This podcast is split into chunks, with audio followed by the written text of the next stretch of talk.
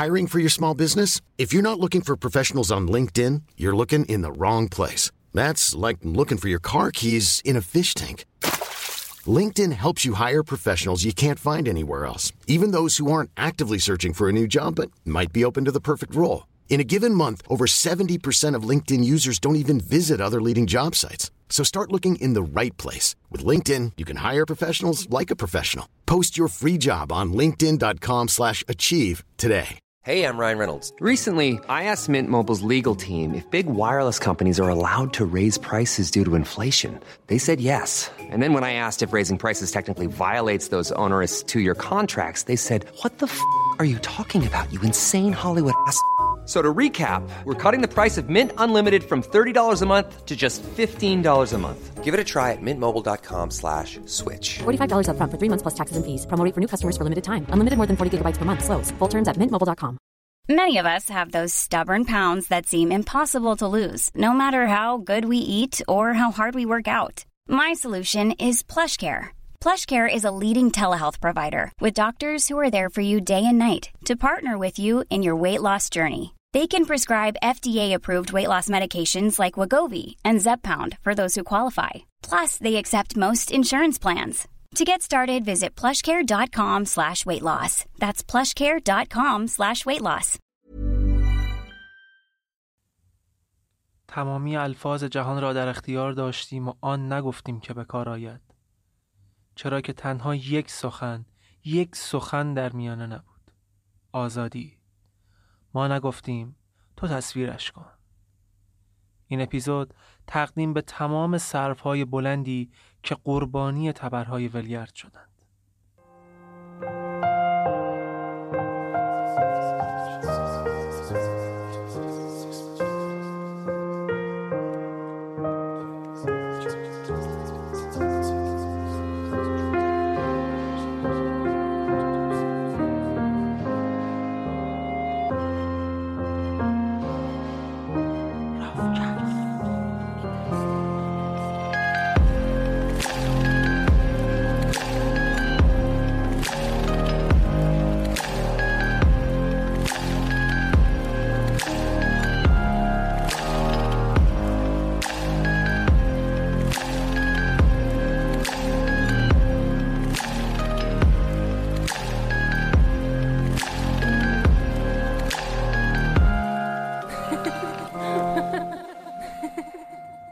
سلام. من ایمان نجادت هستم و این 23 ومین اپیزود رافکسته که تو مهر ماه 99 منتشر میشه. اپیزود 23 با عنوان رقص ارواح.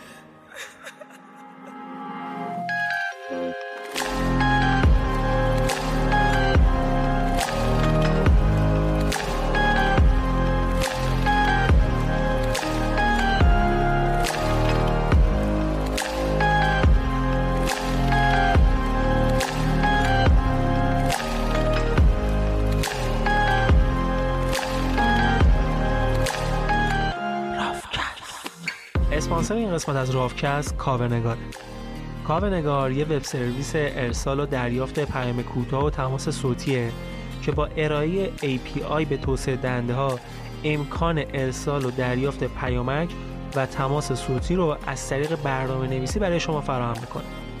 سرویس ارسال کد OTP و transaction هم دارن که علاوه بر ایران 148 کشور دیگر رو هم پشتیبانی می‌کنن. علاوه بر این سرویس تماس اینترنتی هم دارن که می‌تونید تماس درون برنامه رو به اپلیکیشن یا وبسایت خودتون بدون اینکه نیاز به بستر مخابرات داشته باشید اضافه کنید.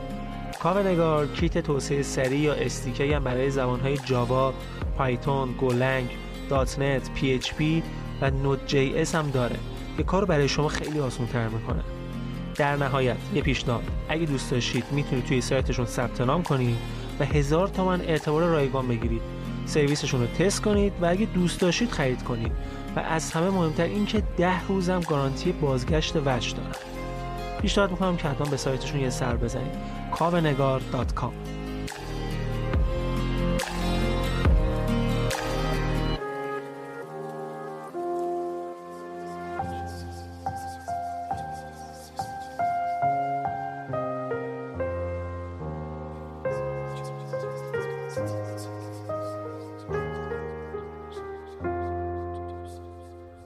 قاره آمریکا سرزمینی تو نیمکره غربیه که نزدیک به سی درصد خشکی جهان رو در بر گرفته. این سرزمین مهد تمدن‌های بزرگ و عجیبی مثل مایاها، آستکها و امپراتوری اینکاها بوده که همگی از قبایل بومی و سرخپوست قاره بودن. تمدنهایی که چند هزار سال پیش به وجود اومدن و تو شرایطی که انسان تو اقصا نقاط دنیا در حال جنگ و کشتار و خونریزی بود اونا دستاوردهای خیلی عجیبی توی علوم مختلف مثل ریاضیات، نجوم و معماری داشتن. ولی در نهایت با کشف قاره آمریکا این مردم بومی قاره بودن که وحشی و خونخوار نشون داده شدن و مهاجران سفید پوست متمدنانی که برای آباد کردن وارد این قاره شدند. آبادانی که در نهایت به یک نسل کشی و قتل عام تمام ایار دیگه تو تاریخ بشر تبدیل شد. وقتی حرف از کشف قاره آمریکا میشه خب طبیعتا همه اسم کریستوف کلمب اسپانیایی به ذهنشون میاد. اول اینو بررسی کنیم که آیا پیدا کردن یا پیدا شدن قاره آمریکا یه اکتشاف بوده؟ چون همه ما می‌دونیم که این قاره از هزاران سال قبل خونه کلی آدم بوده که قبل از کریستوف کلمب اونجا رسیده بودن و حتی تمدن و امپراتوری خودشونو داشتن. شهر داشتن معبد داشتن کاخ داشتن. همه اینا نشون میده از قرنها قبل این سرزمین کشف شده بوده و اینکه دیگرانی در قرنهای اخیر این سرزمین رو برای خودشون مصادره کردن نمی‌تونن ادعای کشف قاره رو بکنن مگر با استفاده از قدرت سیاسی و استعمارگرانه خودشون. نکته بعدی که خیلی جالبه اینه که فقط کریستوف کلم نبوده که ادعای کشف این قاره رو داشته. البته خودش وقتی به قاره آمریکا رسید اصلا روحش هم خبر نداشته کجا داره پا می‌ذاره ها. اون همیشه فکر می‌کرده رفته هند و بومی های اونجا رو هم حتی هندی خطاب می‌کرده. حالا ماجرای اکتشاف این قاره رو مفصل بررسی می‌کنیم. ولی قبلش ببینیم قبل از ورود استعمارگرا توی این سرزمین چه خبر بوده. البته خیلی وارد جزئیات نمیشم و فقط یه نگاه گذرا میندازیم. حداقل 25 هزار سال پیش بوده که اولین انسانها وارد قاره آمریکا شدند. به طور کلی ساکنین بخش مرکزی و جنوبی قاره به مراتب متمدنتر از مردم شمال بودند. وقتی که تو جنوب قبایل سرخپوستی با هم متحد شده بودن و تمدنهایی مثل مایه ها رو تشکیل دادن سرخپوستای شمال هنوز به شکل نیمه بدوی داشتن زندگی می‌کردن ولی کاملا از این که چی داره تو جنوب میگذره خبر داشتن هر از یه پاتکایی به جنوب می‌زدن و قارتهایی رو انجام می‌دادن حتی بعدها تونستن بخشهایی از سرزمین های جنوبی قاره رو هم تصرف کنن که این باعث شد خود به خود اون هم با تمدن‌های جدید آشنا بشن و یه جورایی تو فرهنگ و تمدن جنوب قاره حل بشن. بومیا و سرخپوستان آمریکا اعتقادات خیلی جالبی داشتن. اونا زندگی رو در وجود طبیعت تعریف می‌کردن. بیشتر از اون چیزی که نیاز داشتن شکار نمی‌کردن. گیاهان از ریشه در نمی آوردن و فقط از میوه اونا استفاده می‌کردن. معتقد بودن که طبیعت روح داره و مهربونی رو درک می‌کنه. خاک رو مادر و آسمون رو پدر خودشون می‌دونستن. اونا معتقد بودن که طبیعت زنده است و برای زندگی در کنار طبیعت باید یه همزیستی مسالمت آمیزی با هم داشته باشن. البته این چیزایی که میگم به این معنی نیست که الان همه سرخپوستان انسانهای شریف آسمانی بودن و قطعا تو هر قومی تو هر جامعه ای آدم خوب و بد وجود داره. ولی اینا اعتقادات بنیادی جوامع سرخپوستیه. کلا سبک زندگی و آداب و رسوم جالبی هم داشتن. مثلا وقتی یه مردی برای اولین بار شکار می‌کرد برای اولین بار یه بوفالوی رو شکار می‌کرد خوشمزه ترین بخش حیوان یعنی زبونش رو می‌دادن بهش.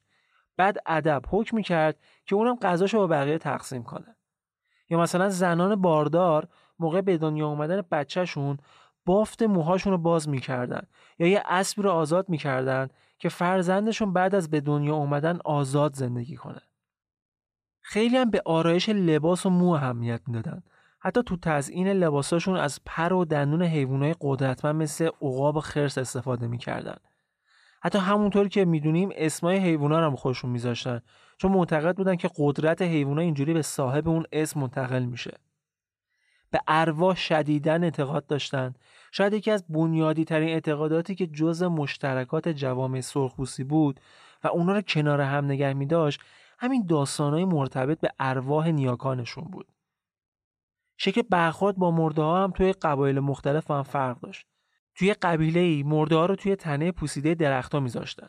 یه قبیله ممکن بود اجساد بالای درختها ببنده تا وقتی که به مرحله پوسیدگی برسه و بسپرنش به خاک. توی بعضی از قبایل اجساد تا سالها توی تابوت نگه می داشتن تا وقتی که کاملا پوسیده بشه بعد استخوناش رو جدا می‌کردن و دفن می‌کردن. بعضی از سالمندا که اسم می‌کردن دیگه آخرای عمرشونه تو بعضی از قبیله ها به کوه و دشت می‌زدن تا تو تنهایی تو آرامش بمیرن. کلا انسانای جالبی بودن از اعتقادات قبیله‌ای تا سبک زندگیشون از تولد تا مرگ پر از ماجرای جالبه که نشون میده چقدر برای زندگی، زمین و طبیعت ارزش قائل بودن. چون بقای خودشون رو در بقای طبیعت می‌دیدن. خیلی جالبه حتی توی یه سری از قبایل یه مراسمی داشتن که بعد از شکار وقتی می‌خواستن شکارشون رو بخورن از روح اون حیوان طلب بخشش می‌کردن واسه روحش واسه آرامش روحش دعا می‌کردن.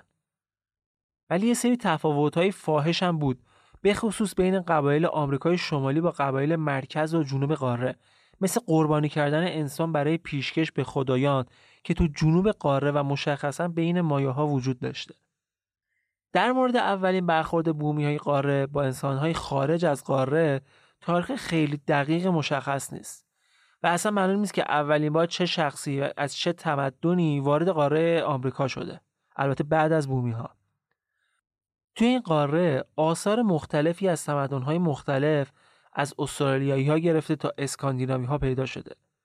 ولی قدیمی ترین چیزی که میشه به عنوان اولین ورود یک خارجی به قاره آمریکا بهش استناد کرد ورود نورسا یا اسکاندیناوی های شمال اروپا بوده که به رهبری اریک سرخ حوالی سال 985 میلادی وارد قاره آمریکا و بخش شمالی اون میشن تا چند سال بعد هم تا سرزمین هایی که الان کانادا اونجا قرار گرفته رو کاوش می‌کنن و واسه خودشون روستا و دژ و قلعه می‌سازن توی نوشته ها خرابه هایی که از وایکینگ ها تو آمریکا پیدا شد مشخص شد که تونسته بودن بخش بزرگ از شمال قاره رو جستجو کنن.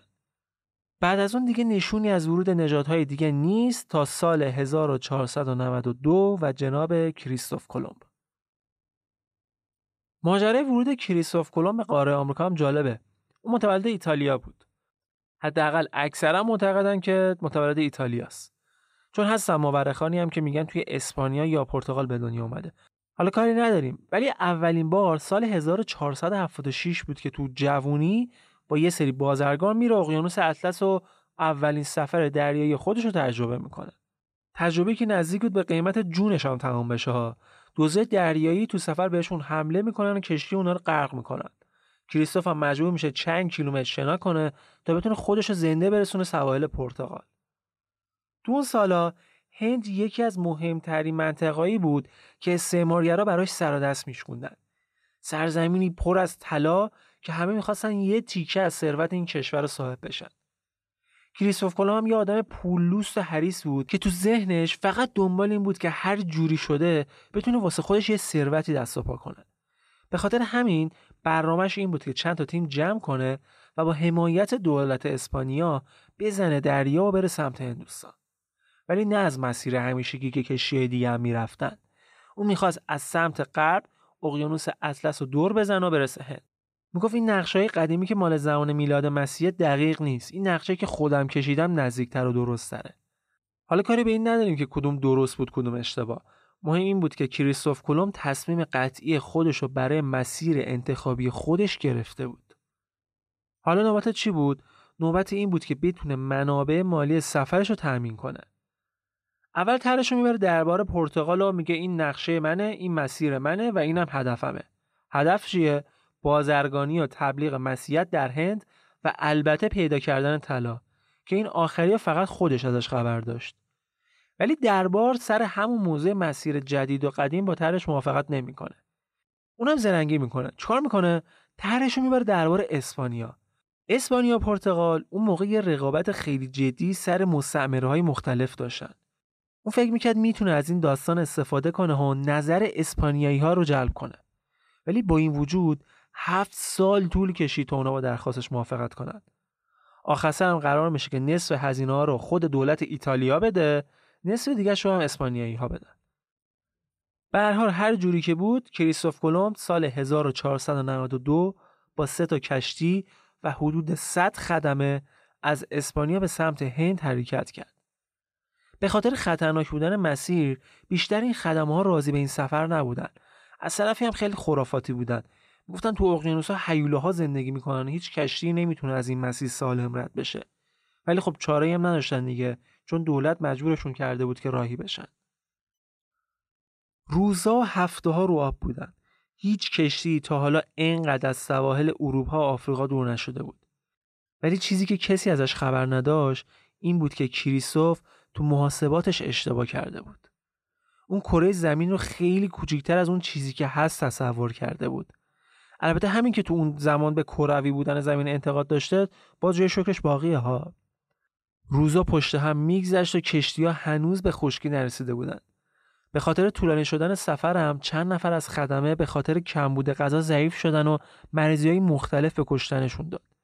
ولی در نهایت 12 اکتبر 1492 طرف های زور دیدبان کشی داد زد که خشکی داریم می‌رسیم خشکی این خشکی که ازش حرف می‌زد این جناب دیدبان با هامای امروزی بود آمریکای مرکزی.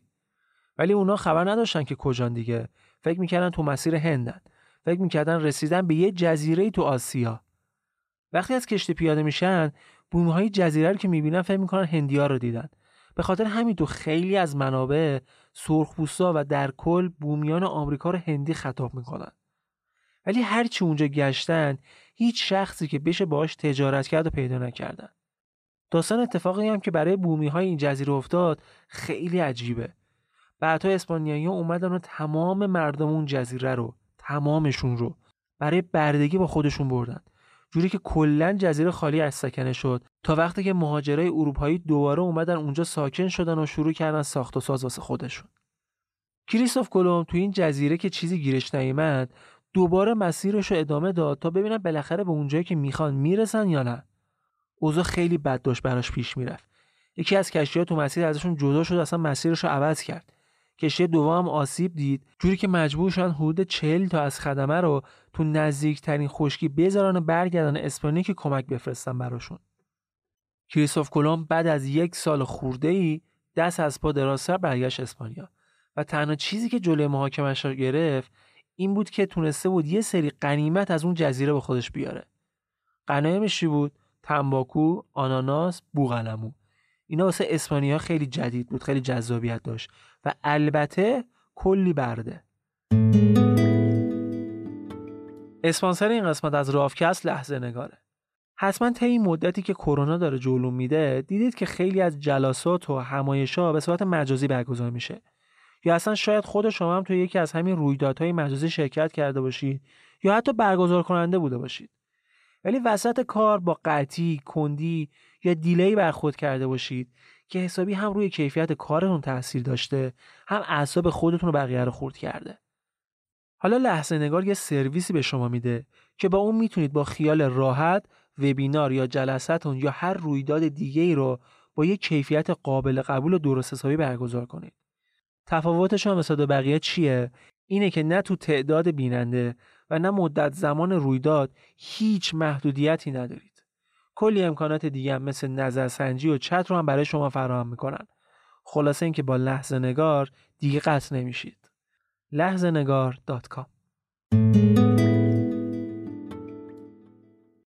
کریستوف کلم دوباره درخواست برای ملکه میفرسته و بهش میگه که اگه منابع لازم برای سفر بعدیش رو تامین کنه می‌تونه با خروار خروار طلا و کلی برده برگرده اسپانیا. چند ماه بعد کریستوف کلم دوباره راهی جزیره ای شد که به خیال خودش تو آسیا کشف کرده بوده. ولی این سری با یه لشکر آدم راه افتاد. 17 تا کشتی و 1200 نفر خدمه. تو مسیرشون به هر جزیره و خشکی که می‌رسیدن بومیا رو اسیر می‌کردن تا هم تو پیدا کردن طلا کمکشون کنن هم خطری از سمت اونا تهدیدشون نکنن.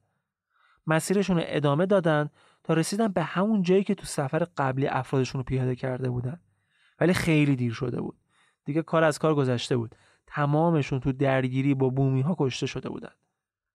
کریستوف کلام هم نه گذاشت نه برداشت دستور حمله رو داد و جزیره رو به صورت کامل تصرف کرد. حالا این آدم جاه طلب برای خودش شده بود حاکم یه جزیره با کلی خدم و حشم و برده و اسیر. اما یادمون نره اون به ملکه اسپانیا قول داده بود براش طلا و جواهر و این چیزا ببره دیگه.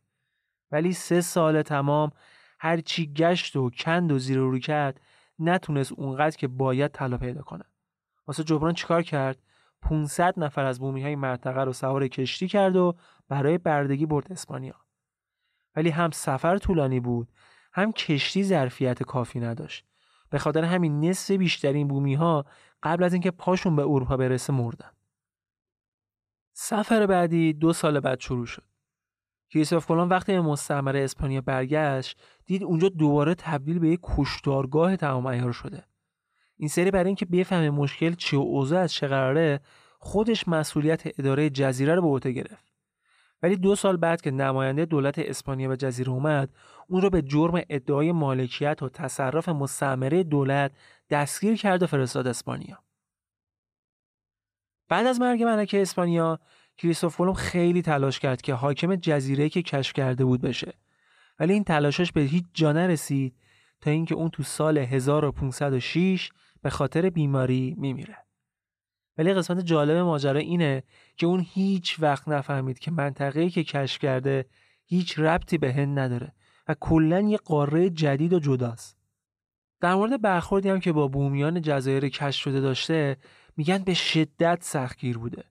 اون موقعی که از طلا پیدا کردن ناامید شده بود دستور داد توی منطقه که احتمال وجود طلا زیاد بود هر کسی که بالای 13 سالش بود باید دنبال طلا بگرده. بومیایی هم که با این تصویر مخالفت می‌کردن خیلی راحت یا یه دست یا یه پاشون رو قطع می‌کردن. این خشونت ها درست برخلاف اون رفتاری بود که بومی ها با اونا داشتن. تو سفر اولش وقتی می‌رسه به اون جزیره بومی های منطقه خیلی مهربانانه رفتن استقبالش و اصلا به دیده متجاوز یا اشغالیت به اون نگاه نمی‌کردن. حتی خودش رو کتاب خاطراتش میگه که اونا اندام های تنومند، جسه های قوی و چهره جذاب و مهربون داشتن. سلاح دستشون نمی گرفتن. اصلا نمی‌دونستن سلاح چیه. چون یک بار شمشیری که به اونا نشون دادم و از لبه تیزش گرفتن و باهاش خودشون رو زخمی کردن. آهن نداشتن. نیزه هاشون از ساقه نیشکر درست شده بود. نوکرای خوبی بودن. فقط پنج نفر کافی بود تا اونا رو مطیع خودم کنم تا هر کاری که می‌خوام برام انجام بدن. با یه همچین دیدی بود که کریستوف کلام پا به قاره آمریکا گذاشت و راه و برای بقیه مهاجرای سفید پوستم باز کرد. اما خب پس چی شد که دنیا از وجود قاره آمریکا با خبر شد؟ تقریبا پنج سال بعد از آخرین سفر کریستوف کلام به آمریکا بود که یک کاشف و جهانگردی به اسم آمریگو وسپوچی با حمایت دولت اسپانیا جای کریستوف کلام رو تو سفر به آسیا و هند گرفت. آسیا و هند البته از دید خودشون دیگه. بالاخره توی همین سفرها بود که آمریکا فهمید اینجا اصلا اونجایی که فکر می‌کردن نیست. یه دنیای دیگه است یه قاره دیگه است. و این شد که استعمارگرای اروپایی مثل مور و ملخ ریختن تو قاره و فصل جدیدی از نسکشی، قارت و استعمار تو دنیا شروع شد. قبل از اینکه وارد بحث اتفاقات بعدی بشم اینم بگم که اسم قاره آمریکا هم از رو اسم همین جناب آمریگو برداشته شده. ولی دلیل خاصی هم نداشته. حالا فکر نکنید مثلا به افتخار اون همچی کاری انجام دادن. دلیل اصلیش این بوده که یه آقای آلمانی اون موقع از روی اطلاعاتی که کاشفا و جهانگردا بهش می‌دادن نقشه جغرافیایی ترسیم می‌کرده و از روی اطلاعاتی که آمریکا بهش می‌داده نقشه قاره جدید رسم می‌کنه و چون از آمریکانی اطلاعات رو می‌گرفت اسم قاره رو هم برای اینکه اشتباه نکنه روی اون نقشه ها می نوشت آمریکا که مثلا بدونه که داره الان کجا رو می‌کشه و اطلاعات از کی گرفته. اینجوری شد که کم کم کم کم این اسم افتاد سر زبونا با کمی تغییر شد این چیزی که الان هست. آمریکا. بعد از کشف رسمی قاره آمریکا اسپانیایی ها تونستن سرزمین هایی که مکزیک فعلی رو شامل میشه تصرف کنند بعد از اون از جنوب شرقی آمریکا گرفته. تا رودخونه میسیسیپی رو کاوش کنند. حتی افتادن دنبال الدورادو و شهرهای افسانه‌ای سیبولا. الدورادو اسم پادشاه اینکاها توی پرو بوده که اون موقع افسانه‌ای براش درست کرده بودن که لباسی از طلا میپوشیده و تاجی از جواهرات داشته و این حرفا. شهرهای افسانه سیبولا هم شهرهایی پر از طلا و جواهر بودند که طبق افسانه ها کاخهایی از طلا تو این شهر بوده.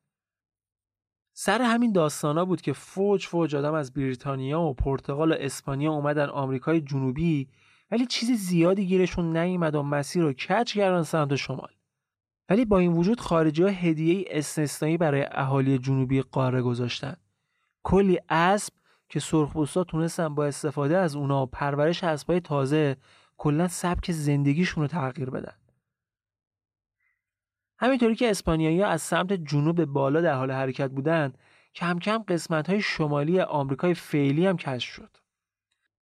توی دهه چهل قرن 15 اسپانیایی ها که فرانسوی ها رو به عنوان یه رقیب برای خودشون می‌دیدن از هر مستعمره که بیرون می اومدن تمام اون منطقه رو نابود می‌کردن تا مطمئن بشن هیچ چیزی سالم دست رقیب نمیافته. غنایم سرشاری که از مستعمره اسپانیایی به وفور می‌رفت سمت اسپانیا توجه یه قدرت جدید به خودش جلب کرد. بریتانیا. کم کم اونا هم وارد رقابت با فرانسه و اسپانیا و پرتغال سر سرزمین های قاره آمریکا شدند.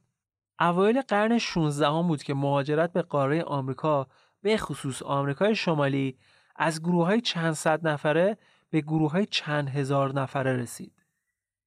این مهاجرت ها دلایل مختلفی هم داشت و فقط محدود به گروه هایی که از سمت دولت فرستاده می شدن نبود.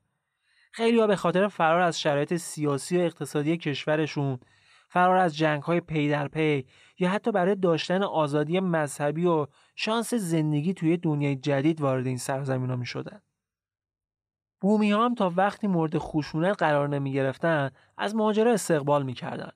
حتی بهشون یاد دادن چجوری کشاورزی کنن، چجوری بتونن از منابع انبوه جنگلا برای ساخت و ساز استفاده کنن.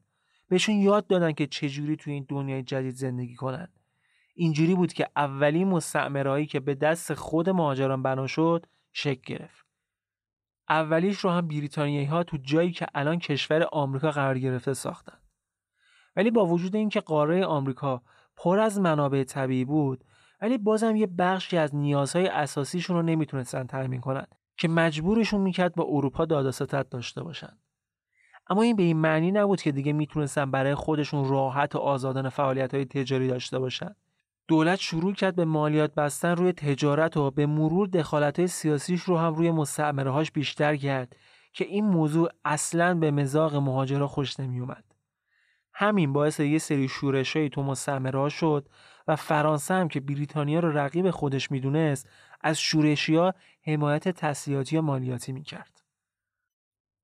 همه اینا هم باعث شد که در نهایت اولین جنگ بین شورشی ها و نظامی های بریتانیایی سال 1775 شروع بشه و 13 مستعمره بریتانیا بعد از چند سال جنگ با نیروهای دولتی تونستن استقلال پیدا کنند.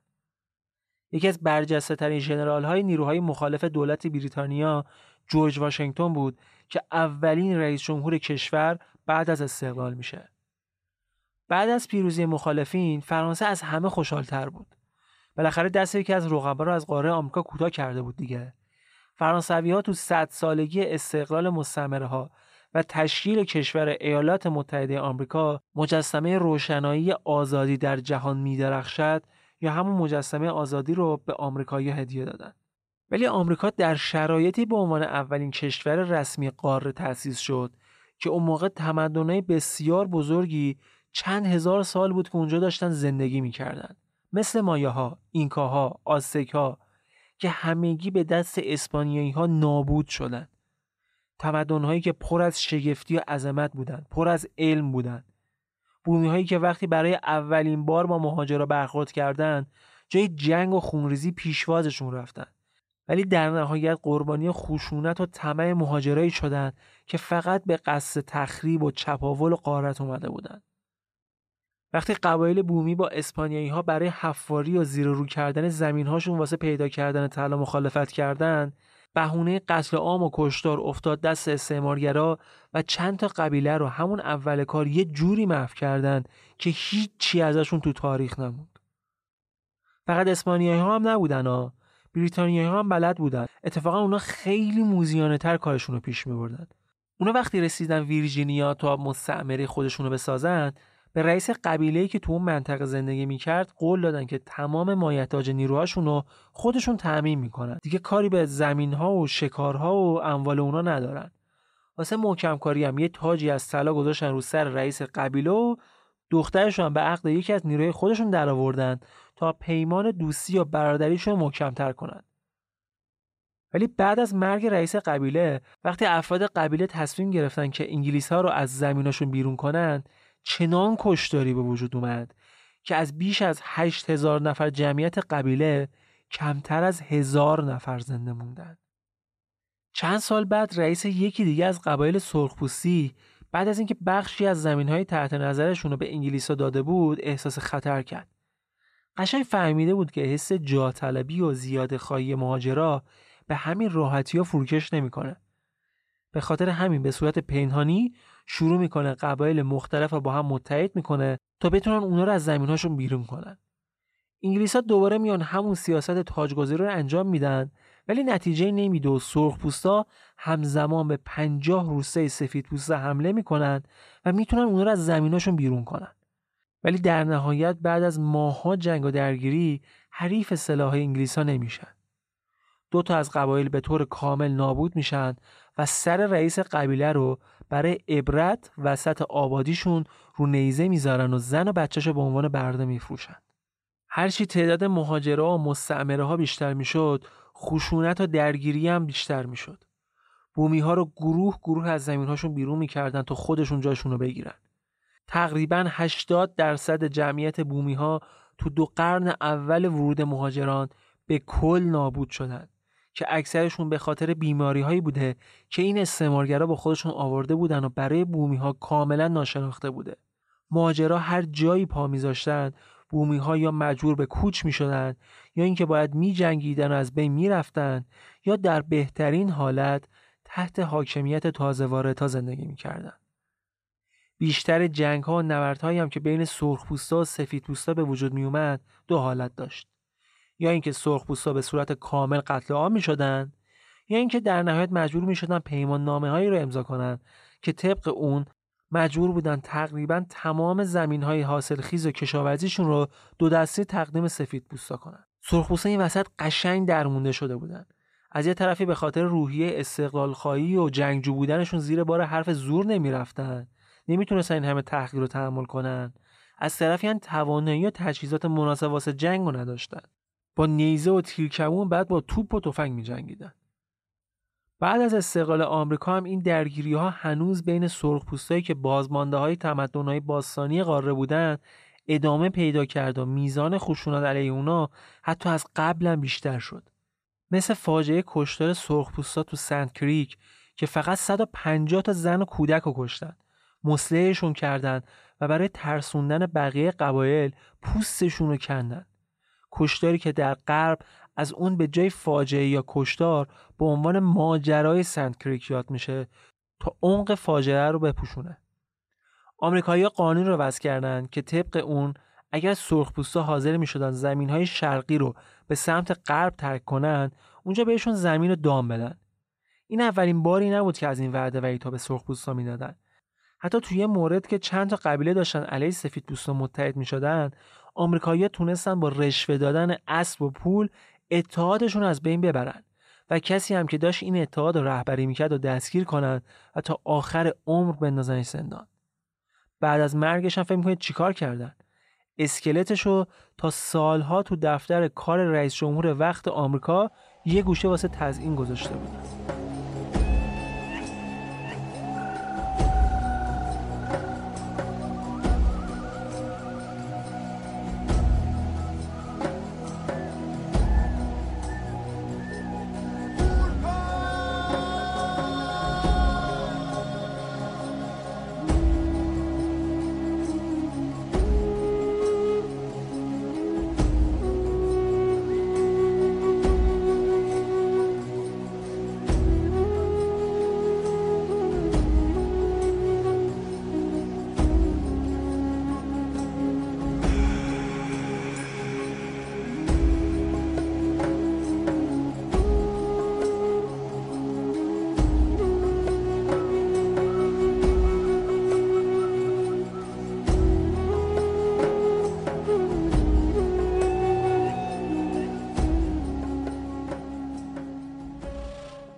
خشونت سفید پوست علیه سرخپوست اصلا عجیب غریب بود.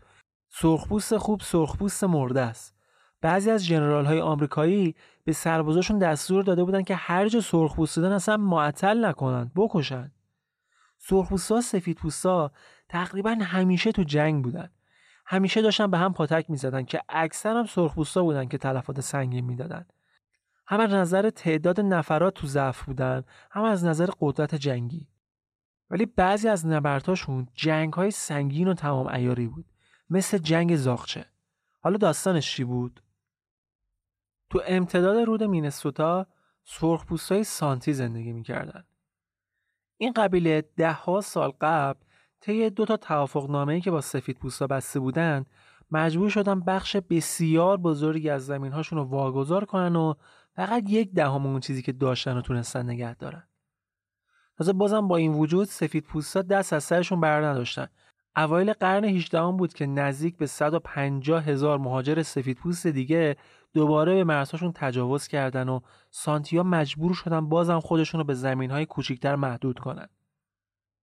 سفید پوسته تازه وارد از در سیاست وارد شدن. شروع کردن با کمک سوداگرها و تاجرها خرید و فروش های اجناس مختلف و با سانتیا انجام دادن. ولی چه خرید و فروشی؟ جنس های بنجل و به درد نخورشون رو به سرخپوستا می‌دادن تا همون یه ذره مقرری هم که دولت در ازای اشغال زمینهاشون بهشون پرداخت می‌کرد و از چنگشون در بیارن. می‌خواستن آساپاستر از قبل بشن. در واقع این یه حربه بود برای مجبور کردن سانتی ها به واگذاری یا خالی کردن کامل زمین هاشون. این تاجرها سعیشون این بود که همیشه سرخپوستا رو بدهکار نگه دارن. همیشه هم تو حساب کتاباشون کاری می‌کردن که سرخپوستا سر از کارشون در نیارن که مشخص بشه داره سرشون کلا میره. کار دیگه ای که می‌کردن این بود که با مأموره دولتی که وظیفه رسوندن مقرری سالیانه رو داشتن زد و بند می‌کردن که بخشی از اون پول رو برای خودشون بردارن. سفیدپوستا رفتارشون هم رفتار جالبی با سرخپوستا نبود. سرخپوستا همیشه خودشون جنگجو و آدمای شجاع با غیرتی می‌دونستن. حالا کسایی وارد سرزمینشون شده بودن که خودشون همه جوره یه سر و گردن از اونا بالاتر می‌دونستن. تحقیرشون می‌کردن. این چیزا خیلی اذیتشون می‌کرد. به خصوص که بارها پیش میومد که زنها و دخترای جوون قبیله های سرخپوستی رو مورد تجاوز قرار می‌دادند که این باعث تنفر بیشتر سرخپوسته از سفیدپوستا می‌شد. سانتیا چهار تا قبیله مختلف بودند که یکیشون مدوکانتون ها بودن. رهبر این قبیله فردی بود به اسم واکا وامانی. این مرد بعد از پدر و پدر بزرگش رهبر قبیله شده بود. یه مرد 60 ساله قد بلند، جنگجو و البته مسلحت اندیش. تو جوونی توی یکی از جنگ که با سفید پوستا داشت موچای هر دو تا دستش شکسته بود بعد چون بد جوش خورده بود همیشه لباسای آسیم بلند میپوشید که معلوم نباشه لقبش چی بود زاغچه زاغچه یه بارم با رئیس جمهور وقت آمریکا بوچانان دیدار کرده بود. سرخپوستا به بوچانان می‌گفتن پدر همه. زاغچه برای این دیدار رفته بود واشنگتن لباس سرخپوستیشو درآورده بود کت شلوار تک دگمه پوشید و از صلح و دوستی حرف زد. ولی کارهایی که این سوداگرا و تاجرها با سرخپوستا می‌کردن صدای زاخچه رو هم در آورده بود. یه روز که همه سانتیا توی محل تقسیم مقرری جمع شده بودن بعد از کلی معطلی دیدن خبری از پول نیست. سرخپوستا قرار بود که مقرری رو بگیرن و همونجا از انبار آزوقه نیازاشون رو بخرن. ولی پولی که نرسید آزوقه هم از انبار بهشون تحویل داده نشد. دولت اعلام کرده بود که به دلیل هزینه های سرسام‌آور جنگ های داخلی که به خاطر ملقا شدن قانون بردهداری بین شمال و جنوب در حال انجام بود نمی‌تونه پولی بهشون بده. و پول که نباشه غذایی هم نیست. گاو وحشی هم که برای شکار از قدیم منبع اصلی غذای سرخپوستا بود نمونده بود دیگه چیزی. و این یعنی دوره طولانی بدون غذا و در نهایت مرگ. به خاطر همین مجبور بودن یه حرکتی بزنن. رفتن سمت انبار قلات که تقریبا 100 تا نگهبان مسلح هم داشتن ازش محافظت می‌کردن. که اگه درگیر می‌شدن قطعا این سرخپوستا بودن که با وجود تعداد چند برابری تلفات بیشتری می‌دادن. ولی زاغچه اینجا تونست با صحبت و چرب زبونی مسئول انبار رو راضی کنه که بهشون خوک و آرت بده تا وقتی که پول برسه و حسابشون رو تصویه کنن بعد از این توافق تقریبا همه سرخپوستا برگشتن سمت قبیلهاشون جز زاخچه زاغچه اونجا مونده بود تا مطمئن بشه سفید پوستا معامله رو تو تاریخ معین انجام میدن. روز تحویل آزوقه به جز زاغچه صدها نفر دیگه از قبایل مختلف جمع شدند تا چیزی که قولش گرفته بودن تحویل بگیرن. ولی در کمال تعجب دیدن که خبری از تحویل مایحتاجشون نیست. زاغچه رو می‌کنه به مسئول انبار میگه ما همه داریم از گشتگی میمیریم. هیچی هم که برای شکار نیست. یا چیزی که نیاز داریم و بهمون می‌دید یا خودمون کاری که بعد بکنیم و می‌کنیم. مسئول انبارم رو می‌کنه به یکی از سفید پوستایی که مسئولیت سازماندهی سرخ پوستا رو به عهده داشت. میگه نظر تو چیه؟ به نظر چیکار کنیم؟ اونم چی جواب داده باشه خوبه. میگه هر کسی که داره گشنگی می‌کشه می‌تونه یا علف بخوره یا اگه خیلی سختشه از مدفوعش تغذیه کنه.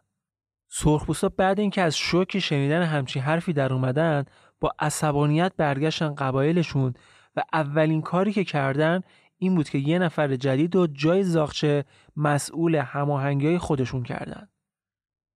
بعدم به خاطر معاهده هایی که با سفید پوسته امضا کرده بود و زمین هایی که به خاطر هیچ و پوچ بهشون واگذار کرده بود متهمش کردن به خیانت. زاغچه تو قبیله خودش هم دیگه احترامی نداشت.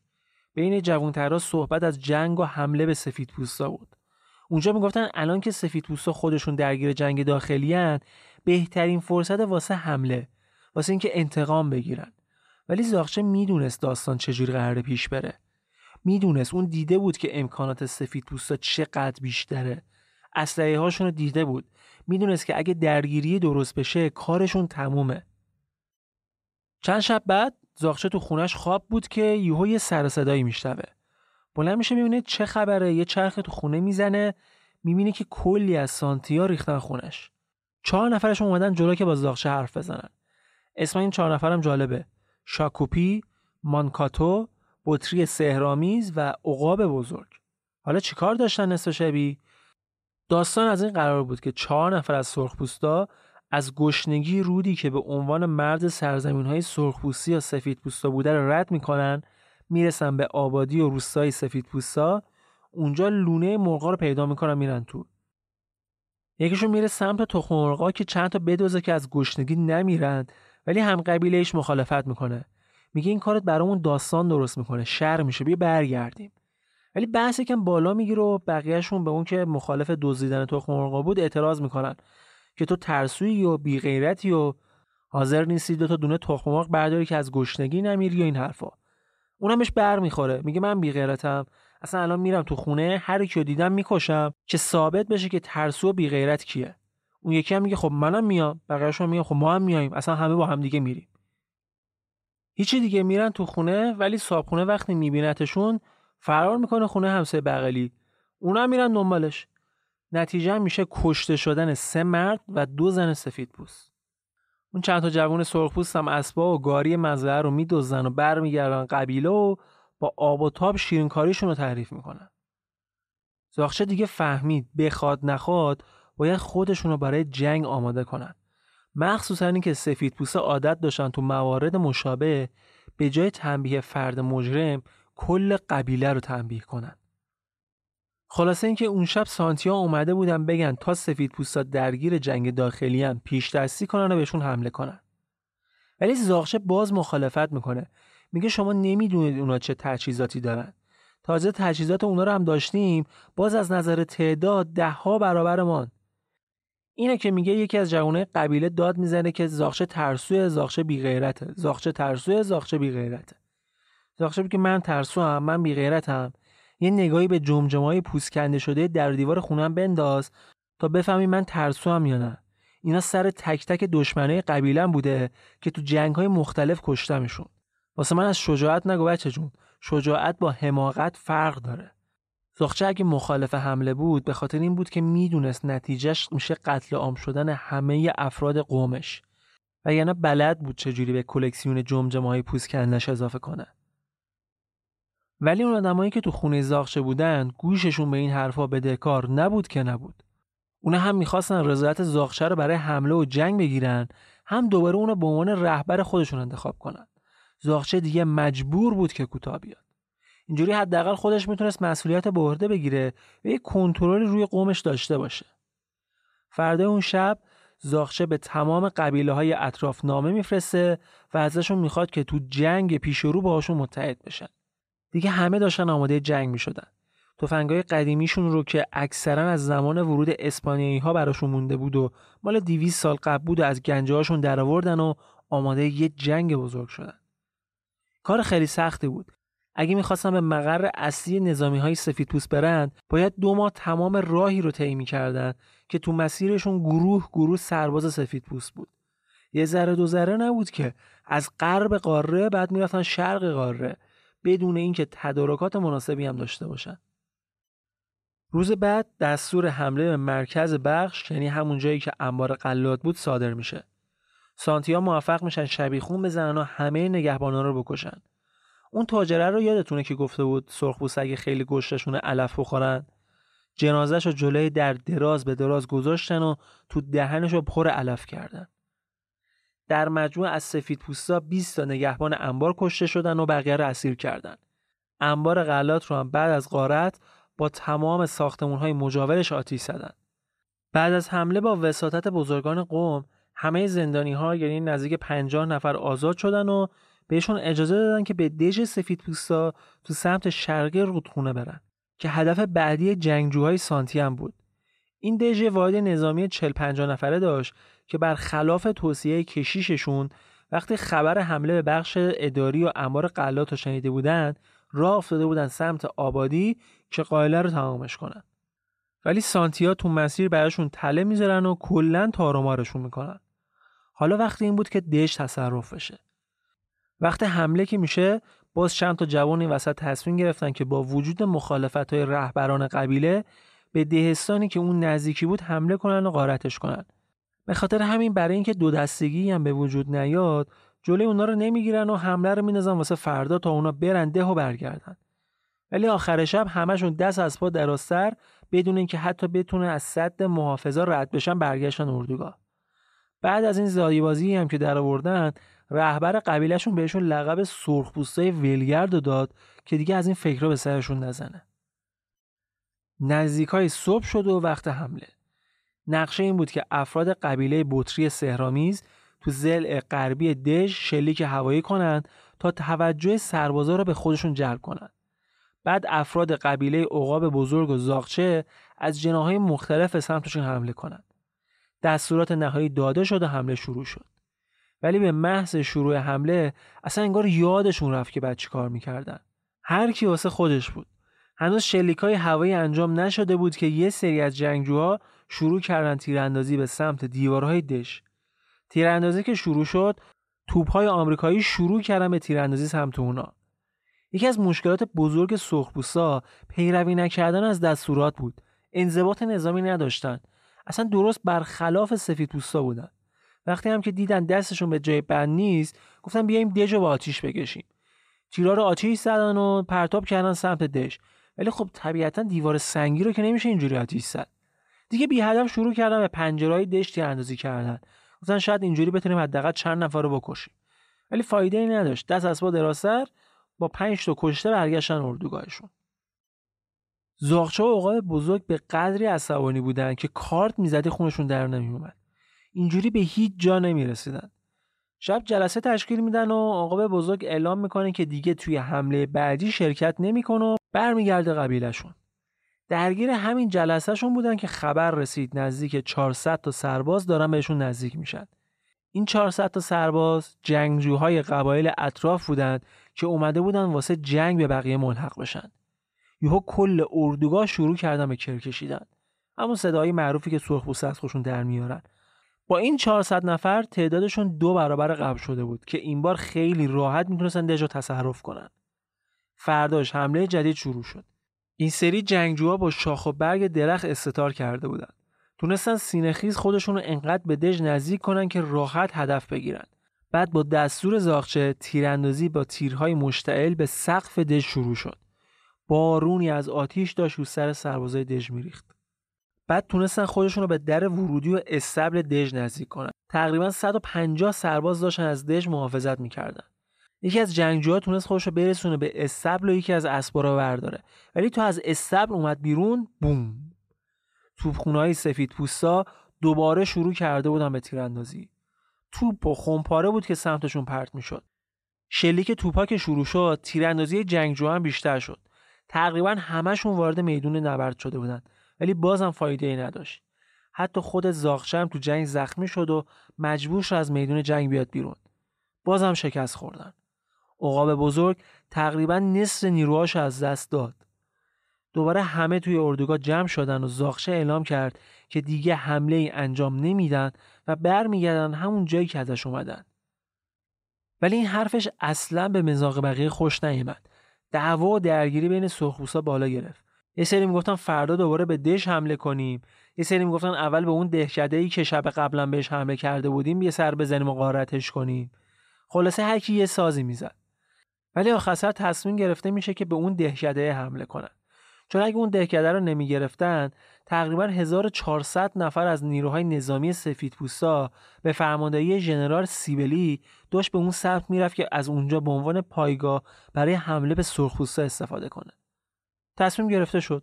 حمله به دهکده و بعدش هم تسخیر دش صبح زود جنگجوها با آرایش نظامی کامل مثل مور و ملخ از جنگل ریختن بیرون و با سرعت رفتن سمت دهکده.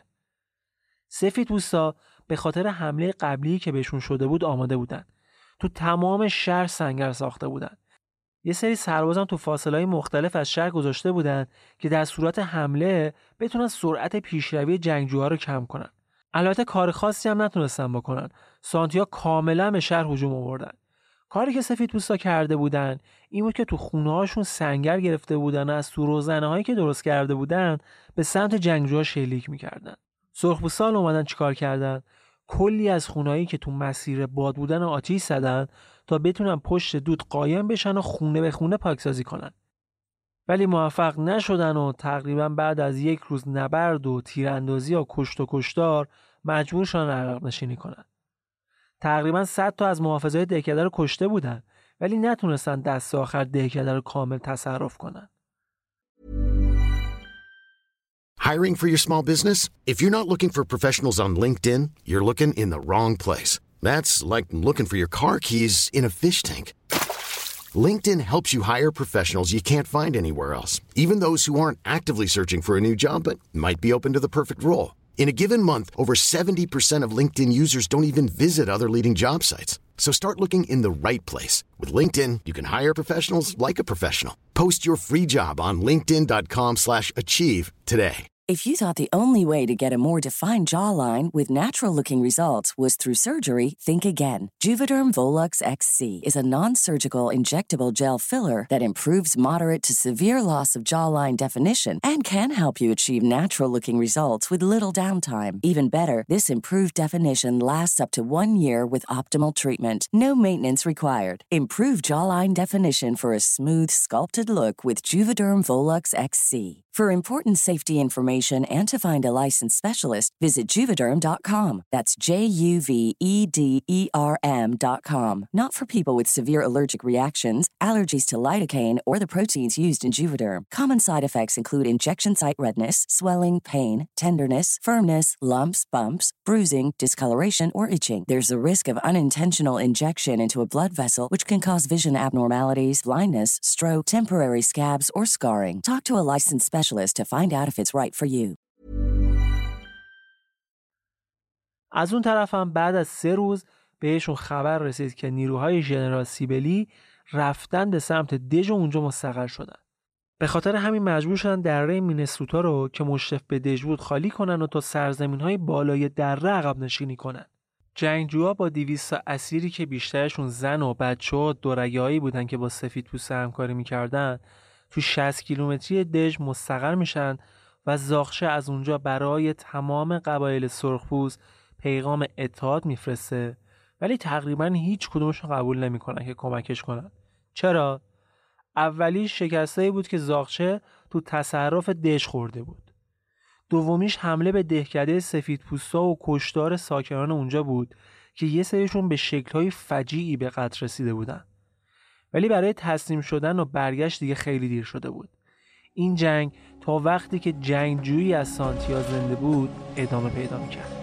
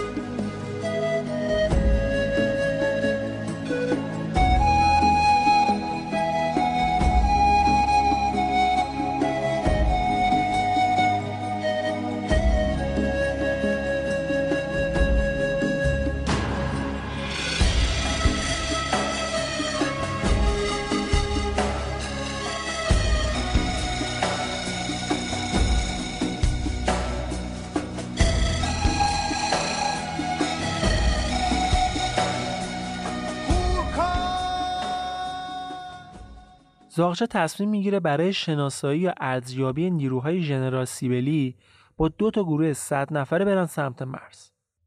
یه گروه خودش یه گروه هم عقاب بزرگ.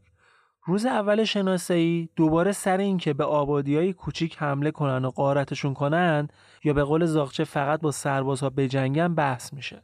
دست آخر هم 75 تا از 100 تا نیروی زاغچه تصمیم می‌گیرن به آبادی های مختلف حمله کنن ولی وقتی از هم جدا شدن نیروهای زاغچه به گروهی از سربازهای سیبلی می‌خورن و صدای تیراندازی اونا رو مجبور میکن که واسه کمک به زاغچه برگردن. اتفاقا موفق میشن که سربازا رو فراری بدن. یه چند تایشون هم حتی می‌کشن.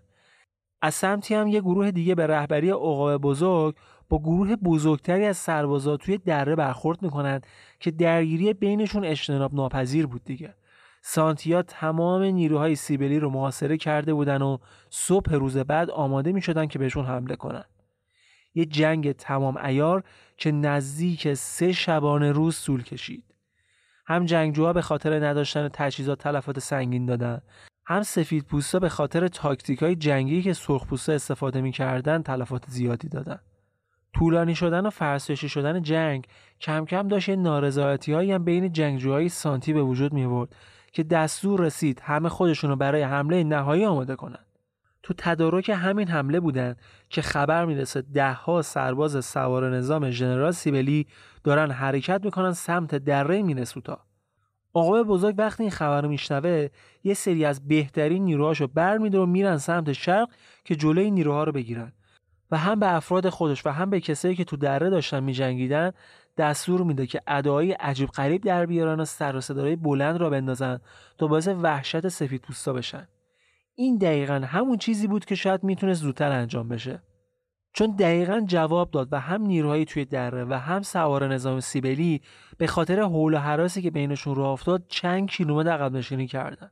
فردای روز عقب نشینی سیبلی با تمام نیروهاش سمت اردوگاه سربازانش تو میدون جنگ حرکت کرد. سرخپوستا که دیگه اعتماد به نفسشون هم بالا رفته بود خیلی عجله‌ای برای عقب نشینی نداشتن. خیلی آروم آروم نیروهاشون رو کشیدن عقب و از رودخونه مرزی رد شدن و برگشتن اردوگاهشون. اونجا زاغچه و نیروهاش هم قرار بود بهشون اضافه شن. یه نکته جالب این بود که تو مسیری که داشتن برمیگشتن سیبیلی برای زاغچه پیغام گذاشته بود. خیلی کوتاه نوشته بود زاغچه اگر پیشنهادی داره بسپره به یه پیک دورگه و بفرست اردوگاه ما. ما هم تضمین می‌کنیم که پیک سالم بیاد و برگرده. زاخچه پیغام میفرسته و دلیل شورششون رو هم شهر میده و یادآوری می‌کنه که حدود 200 تا اسیر سفید پوست دارن و سیبلی می‌خواد به فرماندار بگه که حقوقشون رو بدن و دستور قبلی خودش رو ملغا کنه. دستور چی بود؟ تمام سانتیا یا باید کشته بشن یا از تمام سرزمین های ایالت خارج بشن. سیبلی هم تو جواب میگه که شماها کلی از سفید پوستای بی دفاع رو کشتید. کلی هم که اسیر گرفتید. حالا بیا زندانیایی ما رو آزاد کنید. بعد من حاضرم با شخص زاغچه خصوصی صحبت کنم. ولی زاغچه به هیچ عنوان حاضر نبود این کارو بکنه. نمی‌تونست اهرام فشارش رو که به همین راحتی از دست بده. دوباره اختلاف نظر تو اردوگاه سانتیا بالا می‌گیره. یه سری می‌گفتن اسیرا رو آزاد کنیم و صلح کنیم. یه سری هم می‌گفتن به جنگ ادامه بدیم چون نمیشه به سفید پوست اعتماد کرد. ولی اکثریت پشت زاخشه بودن. اعتقاد داشتن که حالا که جنگ شروع کردیم مجبوریم تا تهش رو بریم. زاخشه پیغام میفرسته به سیبیلی که ما امنیت اسره شما رو تعمین می‌کنیم و قول میدیم مشکلی براشون پیش نیاد تا وقتی که شما بتونید خواستای ما رو انجام بدید. ولی درست همون شبی که این پیغام فرستاده میشه یکی از مخالفان زاخچه هم یه پیغام مخفی برای سیبلی میفرسته. که آره من دوست سفید پوستام و من و زورکی آوردن جنگ و اگه نیام پوست سرام می‌کنن و این حرفا. آخرش هم گفت حاضر با چند نفر دیگه هر چند تا از اسیرای سفید پوست رو که بتونه آزاد کنه و به اونا تحویل بده. ژنرال سیبلی هم همون شب به هر دو تا نامه جواب داد. اول زاخچه رو کوبید که با این کار از سرخ خبری نیست و بعد اسرا رو آزاد کنه. بعد به اون خانه سرخپوست هم نامه نوشت که من همیشه از دوستان سفیدپوستان استقبال می‌کنم و حاضرم با شما صلح کنم و قرار مدار خودشون رو با هم می‌ذارن. فرد این روز به زاخچه خبر می‌رسه که سیبلی آماده است که نیروهاشو وارد جنگ کنه. اونم تصمیم می‌گیره که پیش دستی کنه و خودش اول حمله کنه. دوباره مثل سری قبل استتار می‌کنن و یه سریشون سینه خیز میره سمت دره و نزدیکی اردوگاه سفیدها قایم میشن. بقیهشون هم بالای تپه آماده حمله سنگر می‌گیرن چند ساعتی منتظر میمونن تا نیروهای سیبلی از اردوگاه بیان بیرون و را بیفتن سمت مرز برای حمله که چند تا درشکه با چند تا سرباز برای آماده سازی تدارکات از اردوگاه میان بیرون و مستقیم میرن سمت جنگجوهایی که رو زمین پشت بوتا قایم شده بودن. انقدر نزدیک میشن که دیگه جنگجوها چاره جز سیراندازی به اونا نداشتن و اینجوری آتیش جنگ روشن میشه. ولی تعداد جنگجوهایی که تو دره بودن خیلی کم بود. اونایی هم که بالای تپه بودن انقدر دور بودن که تیراندازی کردنشون عملا بیفایده بود. این درشگاه عملا تمام نقشه های جنگجوها رو نقشه براب کرد. آتش توپخانه ها دوباره شروع شد و درگیری خیلی شدیدی را میفته ولی چون جنگجوها پلن بی نداشتن خیلی بینظم و دستپاچه عمل می‌کنن. حتی مانکاتو یکی از همون رؤسای قبایلی که همیشه همراه زاخچه بودن هم توی این جنگ کشته میشه. سانتیا دیگه چاره جز عقب نشینی نداشتن. دستور عقب نشینی صادر میشه و توی اردوگاهشون دوباره دور هم جمع میشن. این سری تقریبا همشون به این نتیجه رسیده بودن که دیگه نمی‌تونن سفیدا رو شکست بدن. حالا دو تا راه داشتن. فرار کنن و تا آخر عمر سرگردون کوه و کمن بشن یا اینکه صلح کنن. تصمیم نهایی گرفته میشه و پیغامی برای ژنرال سیبلی میفرستن که حاضرن صلح رو قبول کنن و تمام اسرا رو آزاد کنن. روز بعد ژنرال با تمام نیروهاش اردوگاه رو محاصره می‌کنه و وارد اردوگاه میشه. بیشتر از 200 اسیر سفیدپوست و دورگه آزاد میشن و وقتی همه آماده صلح بودن سیبلی اعلام می‌کنه که تا وقتی که باعث و بانیان این جنگ شناسایی یا اعدام بشن تمام سانتی ها اسیر جنگی به حساب میان. اینجا بود که طرفداران سر فهمیدن چه کلاه گشادی رفته سرشون. به دستور سیبلی یک کلبه چوبی بزرگ وسط اردوگاه می‌سازن و اون تو تمام جنگجوها رو دو به دو به زنجیر می‌کشن دادگاه صحرایی هم راه میفته و مزدونین را یکی یکی محاکمه می‌کنن اولین نفری که میارن دادگاه یه سیاپوس دورگه بود که با اینکه هیچ از اونو تو شوره جنگ دخیل نمی‌دونست ولی به خاطر شهادت سه تا زن سفیدپوست آورده بودنش دادگاه. اونا مدعی شده بودن که اون گفته توی دهکده نزدیک رودخونه هفت و مرد سفید رو کشته. به خاطر همین دادگاهی میشه و به اعدام محکوم میشه. ولی بهش پیشنهاد می‌کنن که اگر حاضر باشه باعث بانیان این جنگ رو معرفی کنه حکم مرگش رو با حبس عوض می‌کنن. اونم قبول می‌کنه و میشه شاهد اصلی دادگاه. هر روز چهار نفر محاکمه می‌شدن و با تموم شدن آخرین دادگاه 303 نفر از سانتیا به مرگ و 12 نفر به حبسهای طولانی مدت محکوم شدند. اما اعدام این همه آدم کاری نبود که یه نفر تنهایی بتونه مسئولیتش قبول کنه دیگه.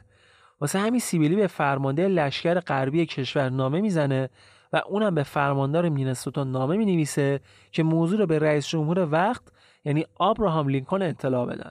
و اگر اونم مشکلی نداشته باشه که به نظر اونها هم نداره حکم اجرا بشه.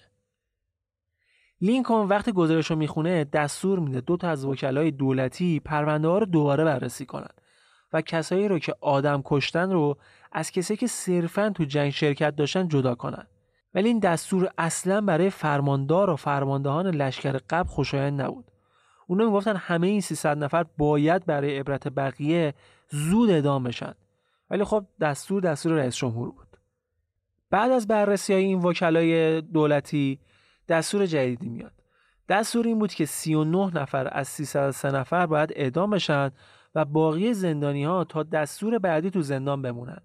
روز اجرای حکم می‌رسه و 38 نفر از 39 نفر به صورت همزمان در بزرگترین اعدام جمعی تاریخ آمریکا تا اون موقع و در شرایطی که سرود معروف آزادی سرخپوستان رو میخوندن جلوی چشم سفید که منتظر انتقام بودن اعدام شدن.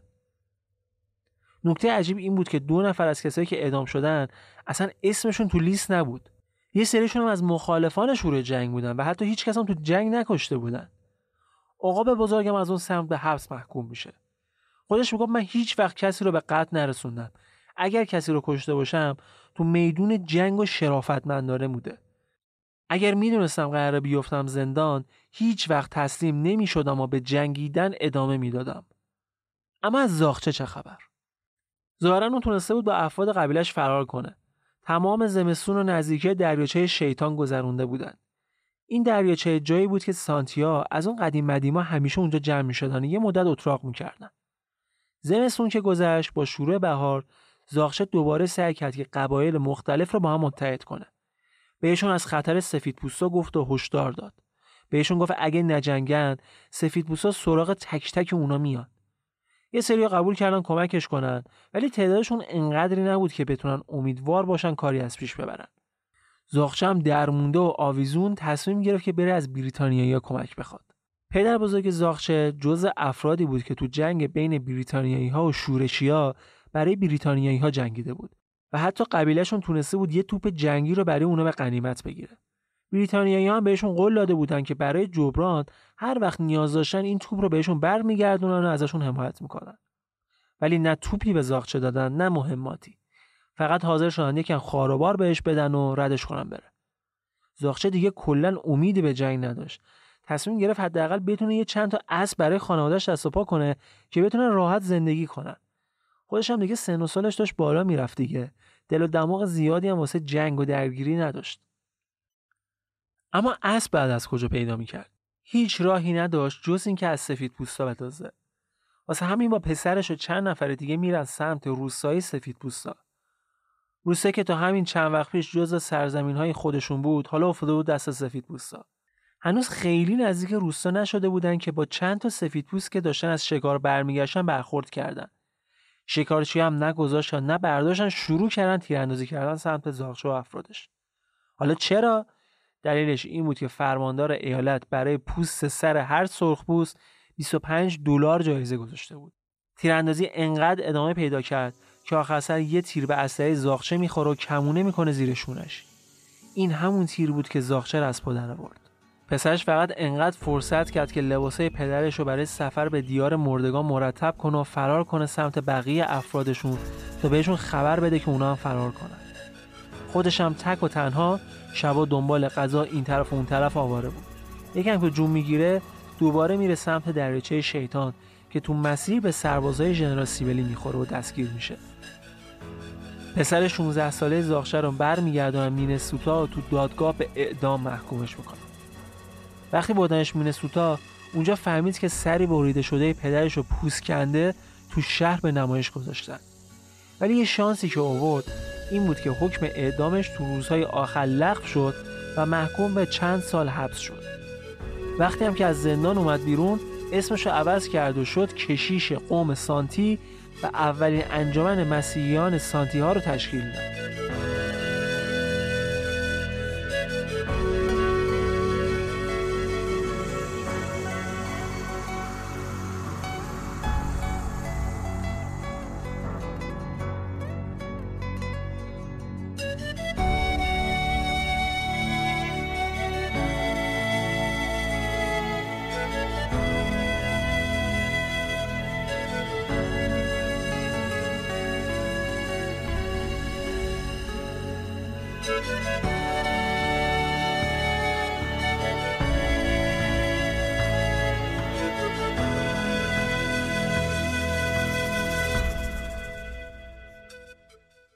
ولی اگه یادتون باشه زاخچه دوتا همراه دیگه هم داشت.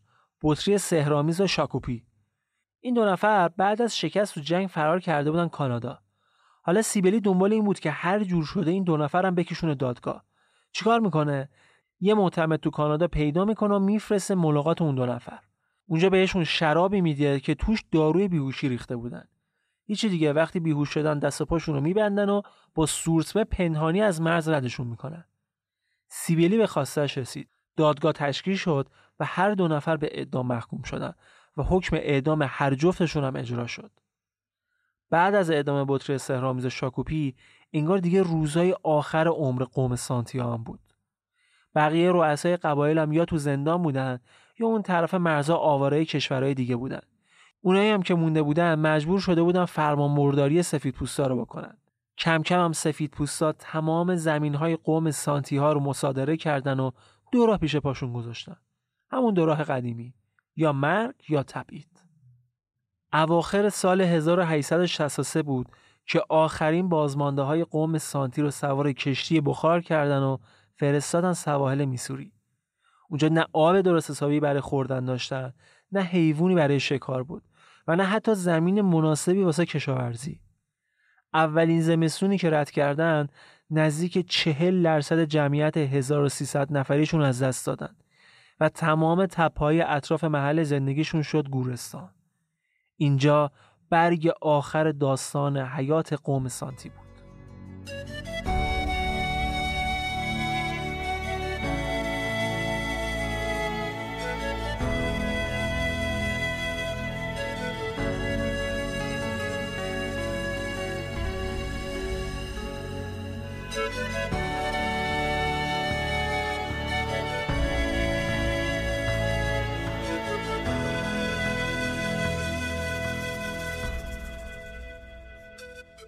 جنگ زاخچه و قوم سانتی با سفید پوستا اولین نبرد بزرگ بومیان آمریکا با مهاجران بود. ولی با وجود شکست باز هم در دوره های مختلف جنگ های بزرگ دیگه هم بین بومی ها سفید پوستا رخ داد. مثل جنگ قبیله شین ها. جنگ هایی که به رهبری سرخمیغ راه افتاد و چندین جنگ دیگه که تمامشون چند دلیل مشخص داشت. زیر پا گذاشتن عهدنامه های قبلی توسط سفید پوستان و تجاوز به مرزهای قبایل سرخپوست و البته مشکل خوراک و کمبود غذای شدید بین سرخپوستا به خاطر از دست دادن زمینهای کشاورزی و شکارگاهاشون که سفیدپوستا با تفاهمنامه های مختلف ازشون گرفته بودند. طبق این تفاهمنامه ها سفیدپوستا زمین های سرخپوستا رو ازشون می‌گرفتن در عوض متحد می شدن که مقرری ناچیزی رو به صورت مادام العمر بهشون بدن که همیشه هم یا تأخیر داشت یا کمتر از اون چیزی که باید پرداخت می‌شد دستشون می‌رسید. از اون طرف هم گرسنگی بعضی وقتا انقدر به سرخپوست و فشار می آورد که مجبور می شدن از مزارع سفید پوستا دزدی کنند که همین خودش باعث یه درگیری جدید می شد. همه این مسائل دست به دست هم می‌داد تا چرخه خشونت مرتب ادامه داشته باشه. خیلی وقتا این کینه ها باعث می شد سرخپوستا دست به قتلای فجیعی بزنند چندین مورد پیش اومده بود که پوست سر سفید پوستا رو میکندن سلاخیشون می‌کردن. یهو می‌دیدی یه خانواده رو به طور کامل قتل عام می‌کردن. که دود همه این اتفاقات هم می‌رفت تو چشم خودشون. سفید پوستا معمولا اینجور وقتا ادامه دست جمعی را مینداختن یا تو بهترین حالت کل مردم اون قبیله رو تبعید می‌کردن. یا همون یه ذره مقرری و جیره غذایشون هم قطع می‌کردن تا از گشنگی بمیرن. نشست گاو یکی از بزرگان قبایل سرخپوستان که نسبت فامیلی دوری هم با زاخچه داشت میگه یه مردی رو تصور کنید که یه چیزی رو گم کرده. برمیگرده خونش رو بعد از کلی گشتن چیزی که گم کرده رو دوباره پیدا می‌کنه. آیا این کار اشتباهه؟ کاری که سرخپوستا دارن انجام میدن هم همینه. شما حق ندارید با اونا مثل حیوونا رفتار کنید. این آقای نشست گاوم بعد از شکست زاغش از سفید بوستا یه جنگ دیگه علیه سفید بوستا را انداخته بود. اون هم در نهایت البته شکست خورده بود و باعث شد که باز دوباره کلی زمین و آبادی رو از دست بدن. کلا اینجوری بود که سرخپوستا برای پس گرفتن حقشون می جنگیدن بعد آخر سر هم همون چیزی که داشتن هم از دست می‌دادن. اما نشست گاو بعد از جنگ تونسته بود با نزدیک به سه هزار جنگجوی مسلح و از سوار تو کانادا خارج مرزهای آمریکا یه ارتش بزرگ درست کنه و زنگ خطر خیلی جدی برای سفید پوستا شده بود. سفید پوستا اول سعی کردن نشستگاه و با حرف و اینا رو آرومش کنن و متقاعدش کنن که نیروهاشو بیاره داخل مرز. خل سلا بشن و بعدم توی بخشی از کشور بهشون یه زمینی چیزی بدن که زندگی کنن. ولی نه فقط نشسته گاو بلکه همه سرخپوستا دیگه گوششون از این حرفا پر بود. بارها بارها از این وعده وعیدها شنیده بودن. این مدل توافقها رو بارها تجربه کرده بودند. واسه همین هیچ جوری دیگه زیر بار نمی‌رفتن. حتی خود کانادایی ها هم که مستعمره بریتانیا بودند سعی کردن سرخپوستا رو مجاب کنن که برگردن آمریکا. بهشون گفتن شما اینجا فقط اجازه شکار گاوای وحشی رو دارید که اونا هم زیاد نیستن. بالاخره غذاتون هم تموم میشه دیگه. اون موقع می‌خواید چی کار کنید؟ همتون از گشنگی میمیرید. بهتر که برگردید همتون آمریکا تسلیم بشید. ولی نشست گاو تو جوابش گفتش که ما مصممیم که تو کشور مادر همه مادر همه لقبی بود که به ملکه ویکتوریا داده بودن. تو کشور مادر همه بمونیم و هیچ جا نمیریم. ژنرالی که مسئول مذاکره با نشست گاو و افرادش بود وقتی برگشت آمریکا گفت مذاکره هیچ فایده ای نداره دیگه. و اون تنفر و کینه هم که من تو صورت اونا حرفاشون دیدم یه تهدید خیلی خیلی بزرگ برای ماست. ولی اوضاع نشستگاه و افرادش کم کم خراب شد. دولت کانادا به بهونه اینکه اونا تبعه رسمی بریتانیا نیستن بهشون هیچ مقرری که نمی‌داد هیچ حتی بهشون یه جای درست حسابی واسه اردو زدن هم نداده بود. بعد زمستونا سرد یخبندون شکار روز به روز کمتر می‌شد پوستم برای دوختن لباس نداشتن. از اون طرفم به خاطر اینکه مسلح بودن دولت کانادا مجبور بود هی نیروهای نظامی شد تو نزدیک اونا تقویت کنه که و خیالی به سرشون نزنه که این باعث می‌شد هزینه های دولت هم هی بیشتر و بیشتر بشه. حتی تو پارلمان هم سر همین هزینه ها دولت دست مینداختن توی جلسه یکی از نماینده گفتش که من نمی‌دونم چجوری یه گاو نشسته تونسته که از مرزهای ما رد بشه و بیاد این سمت. یکی دیگه جوابشو داد حتما بلند شده وایساده تونسته راه بره که بیاد دیگه. از این نمک بازی ها در می آوردن کاری نداریم. ولی اوضاع انقدر خراب شد انقدر اوضاع برای سرخ پوستا اونجا بد بود که تقریبا تا چهار سال بعد از ورودشون به کانادا یعنی سال 1881 از 3000 نفری که بودن فقط 186 نفرشون مونده بودن. بقیهشون با شروع بهار از مرز رد شدن و تو آمریکا خودشون رو تسلیم کردن. دلیل کارشون هم این بود که حداقل بتونن توی جای گرمتر زنده بمونن. چون یه سرشون هم از سرما بی غذایی مرده بودن دیگه. اینا هم نمی‌خواستن دیگه مثل اونا بمیرن.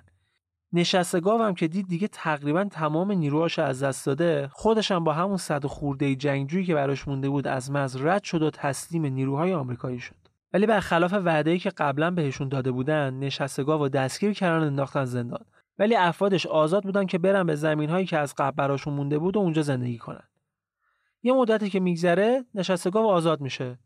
نشسته گاو که آزاد میشه تقریبا مصادف بود با کشته شدن یکی از رؤسای بزرگ قبایل به اسم دم خالخالی البته قاتل هم خودش سرخپوست بود و یکی از رؤسای قبایل بود. ولی همه شک داشتن به اینکه این قتل ممکنه زیر سر سفید پوسته و تحریک اونا بوده باشه.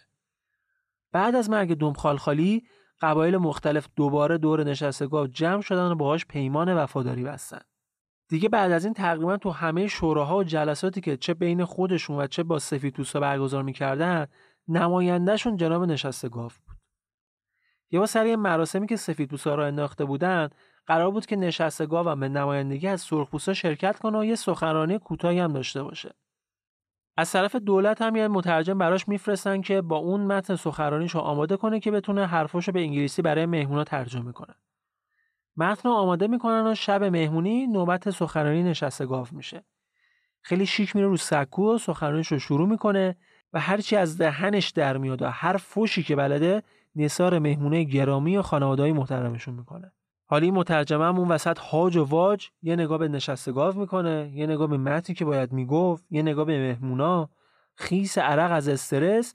حالا چیکار کنم چیکار نکنم؟ بعد از نشستگاه میره رو صحنه که مثلا حرفایی که اون زده رو به انگلیسی برای مهمونا بگه اما متنی که از قبل آماده کرده بودن و یکم نمک بهش اضافه می‌کنه و ترجمه حماسی از سخنرانی سر تا با فحش نشستگاه در میاره و آخر سخنرانی هم تمام میهمانا به افتخار کلام و سخنان پرمهر و محبت و صلح طلبانه جناب نشستگاه ایستاده براش دست می‌زنن. همین میشه که بعد از اون نشستگاه تو تمام جلسات سفید پوستان به عنوان نماینده سرخپوستا شرکت می‌کنه و حتی به خرج دولت یه تور آمریکا گردی هم براش می‌زنن اما اما تمام اینا باعث نشد که چیزی بیشتر از قبل نصیب سرخپوستا بشه. سفیدپوستا هنوزم به اون یه تیکه زمینی که دست اونا بود چشم داشتن.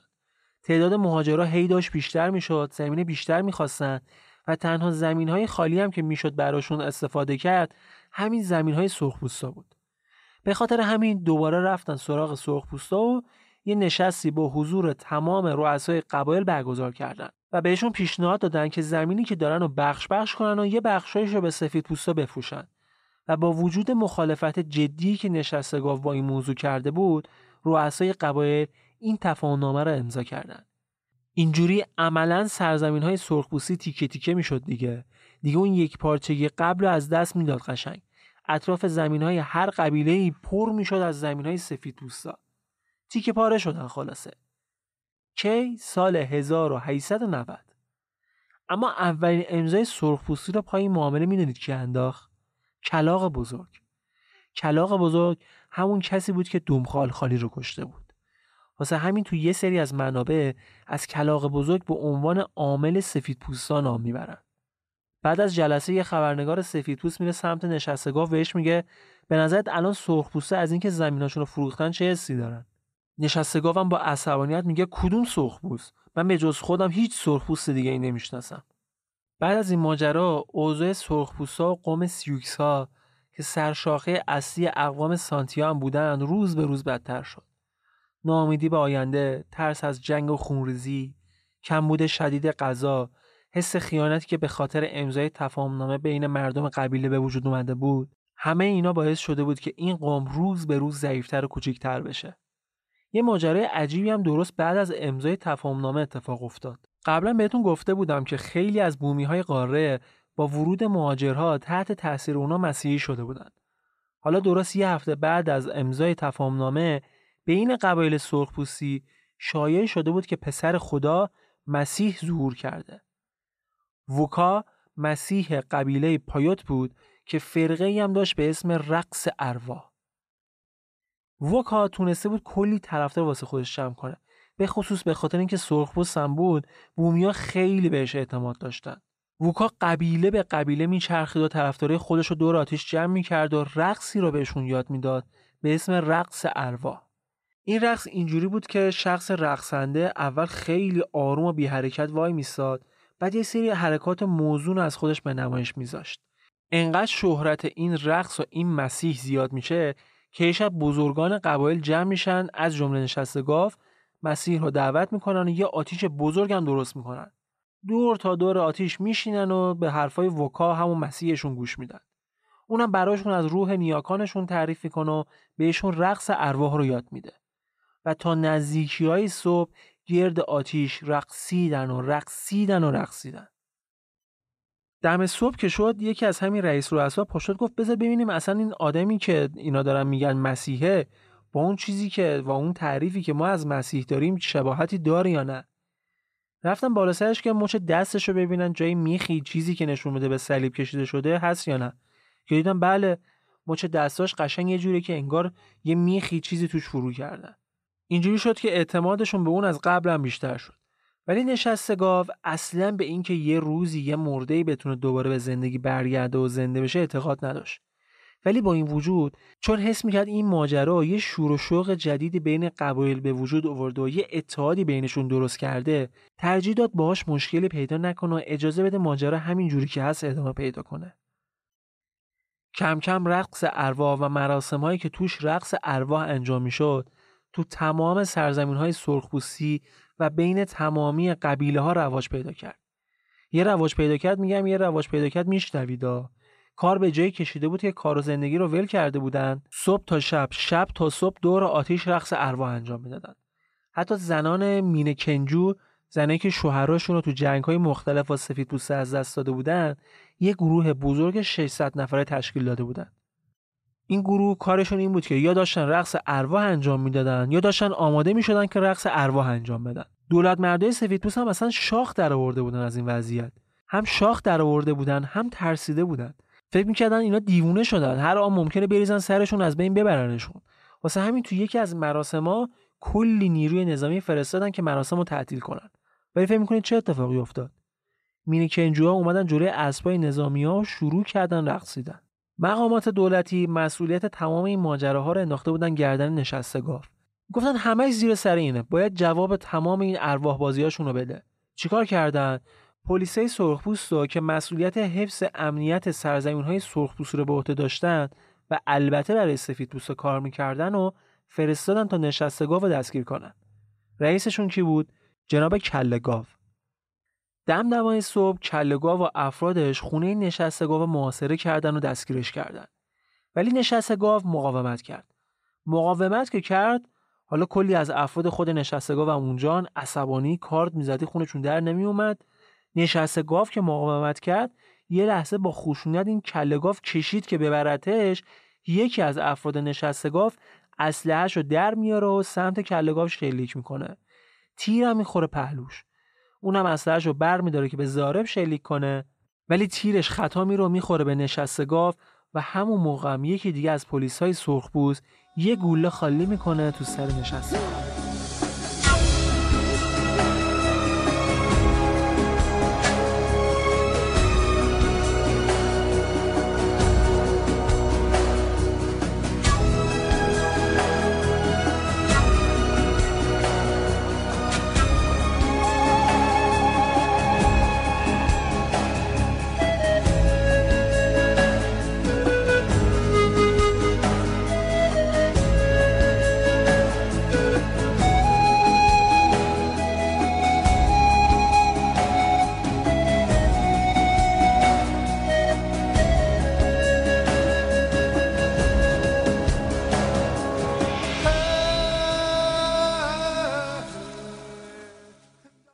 کشته شدن نشسته گاو همانا و تیراندازی های رگباری همانا. دو طرف با هم درگیر شدن و درگیری تا وقتی که نیروهای پشتیبانی دولتی برسن ادامه پیدا کرد.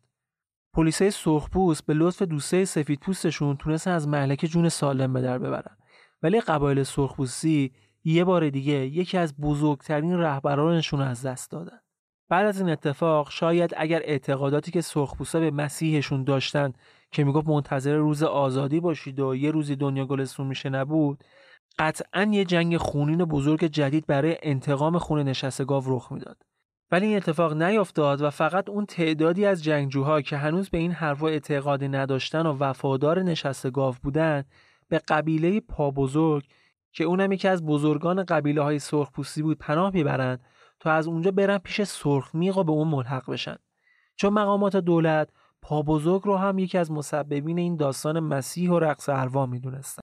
قبیله پابزرگ و وفاداران نشسته گاف تو مسیر قبیله سرخمیق بودن که نیروهای دولتی جلوشون رو می‌گیرن. حالا این وسط پابزرگ هم مریض جوری که مدام خون سرفه می‌کرد. بینیش هم دائم خونریزی داشت. بعد از اون طرف هم هوا سرد سرد. ژنرال نیروهای دولتی به پابزرگ میگه که تسلیم شو که بعد با من بیای. ولی پابزرگ مخالفت می‌کنه. میگه بین ما کلی زن و بچه و مریض هست. تو این سرما بذار حداقل اینا رو برسونم به جایی که می‌رفتیم. از اونجا به بعد هر جایی بخوایم باهاتون میاد از اون اصرار و از اون ژنرال انکار تا اینکه دست آخر با پادرمیونی یکی از دورگی هایی که تو ارتش بود ژنرال قبول می‌کنه که پا بزرگ و قبیلش رو برسونه اونجا بعد از اونجا با هم دیگه برن مقر ارتش. همون شب تو مسیر می‌رسن به اردوگاه ونددنی تو داکوتای جنوبی. هوا هم سرد انقدر که اصلا دیگه نمی‌تونستن بیشتر از این حرکت کنن. قرار میشه که شب را همونجا بمونن و صبح حرکت کنن. برای اطمینان از اینکه کسی هم فرار نمی‌کنه ژنرال سه تا سرباز و با سه تا مسلسل میفرسته بالای تپه های مشرف به اردوگاه و دستور میده که هر کس خواست از اردوگاه خارج بشه رو به رگبار ببندن. از اون طرف هم دستور میده که سرخپوستا باید تمام سلاحاشون رو تحویل بدن. سلاحا رو تحویل میدن ولی جنرال میگه نه آقا جان اینا کمه. برید چادراشون هم بگردید. چادرها هم میگردن و تمام چاقوها و تبرهایی هم که پیدا می‌کنن جمع می‌کنن. بازم ژنرال ول نمی‌کنه که نمی‌کنه. میگه بگردینشون زیر لباساشون هم بگردید. یکی یکی همشون رو میگردن که از زیر لباس یکی از جنگجوها به اسم گرگ سیاه یه اسلحه پیدا می‌کنن. ولی گرگ سیاه نمی‌خواست رو بده. میگه من اینو تازه خریدم. کلی پول بابتش دادم. نمی‌خوام تحویلش بدم. می‌خوام اصلا پیش خودم نگه دارم. اصرارش به تحویل ندادن اسلحهش باعث میشه که با چند تا از سربازا گلاویز بشه و همین جوری که درگیر بودن یوهو یه تیری از یکی از اسلحه ها که معلوم نشد مال گرگ سیاه بود یا سربازایی که باش درگیر بود شلیک میشه. گرگ سیاه دراز به دراز میافته رو زمین. توی چشم هم زدن صدای تیراندازی مسلسلای اطراف اردوگاه بلند میشه. تو خود اردوگاه هم یه نبرد تن به تن تمام ایار را میافته. سرخپوستا با دست خالی از یه طرف سربازهای مسلح و مسلسلهای اطراف هم از طرف دیگه. بعد از چند دقیقه که سرای تیراندازی خوابید حمامی از خون را افتاده بود. بین جنازه ها جنازه پا بزرگ هم افتاده بود کشته بودنش. از جمعیت 300 نفری سرخپوستا که فقط 90 نفرشون مرد بودن 250 نفرشون کشته شده بودن. صبح روز بعد اجساد یخزده سرخپوستا رو توی گور دست جمعی دفن می‌کنن و زخمی ها رو با نظامی هایی که کشته شده بودن که چیزی حدود 25 نفر بودن به خودشون می‌برن. کلی از این 25 نفر هم اتفاقی موقع شلیک مسلسلا اشتباهی تیر خورده بودن.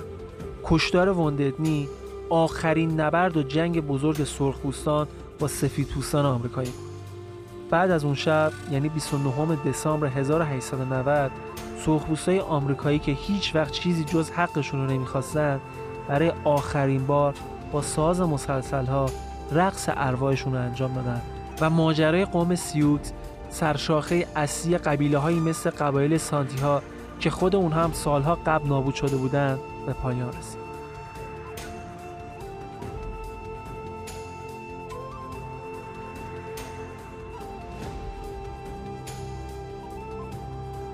بعد از این جنگ با اینکه درگیری های کوچیک دیگه هم رخ داد ولی هیچ جنگ بزرگ دیگه بین دو طرف صورت نگرفت.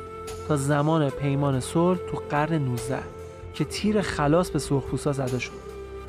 طی یه سری تفاهمنامه تمام زمین های اونا از سمت دولت برای مواردی مثل استخراج، کشاورزی یا زندگی خریداری یا اجاره گرفته شد.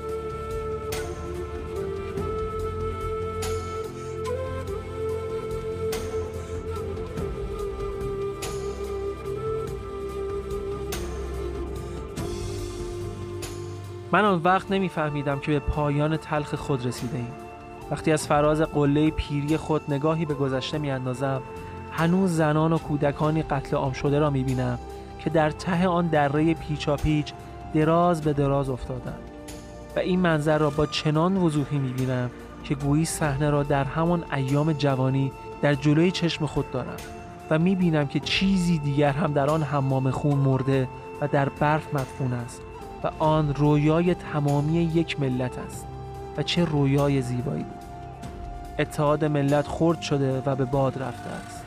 دیگر هسته وجود ندارد و آن درخت مقدس خوش شده است.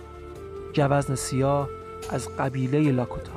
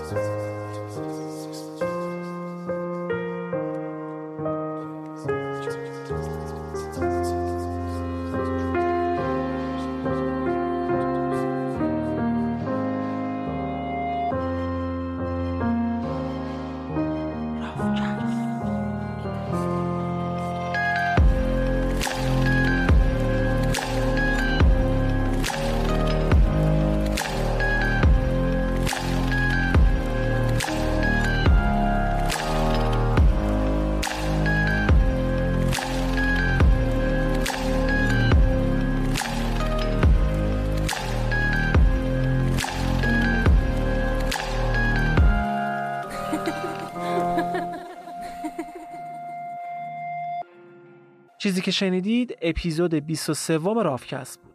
رافکست رو می‌تونید از طریق سایت rafcast.ir و یا تمام اپلیکیشن های پادکست بشنوید. مرسی که تا پایان من همراه بودید.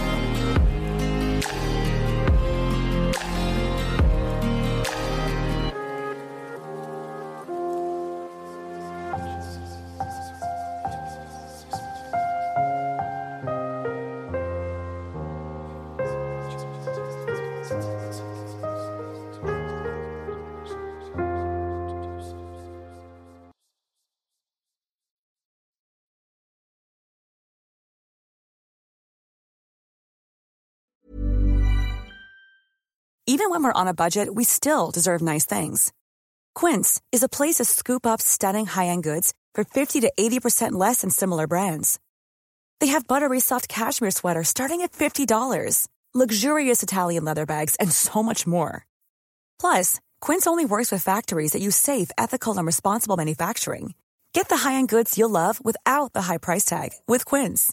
Go to quince.com/style for free shipping and 365-day returns.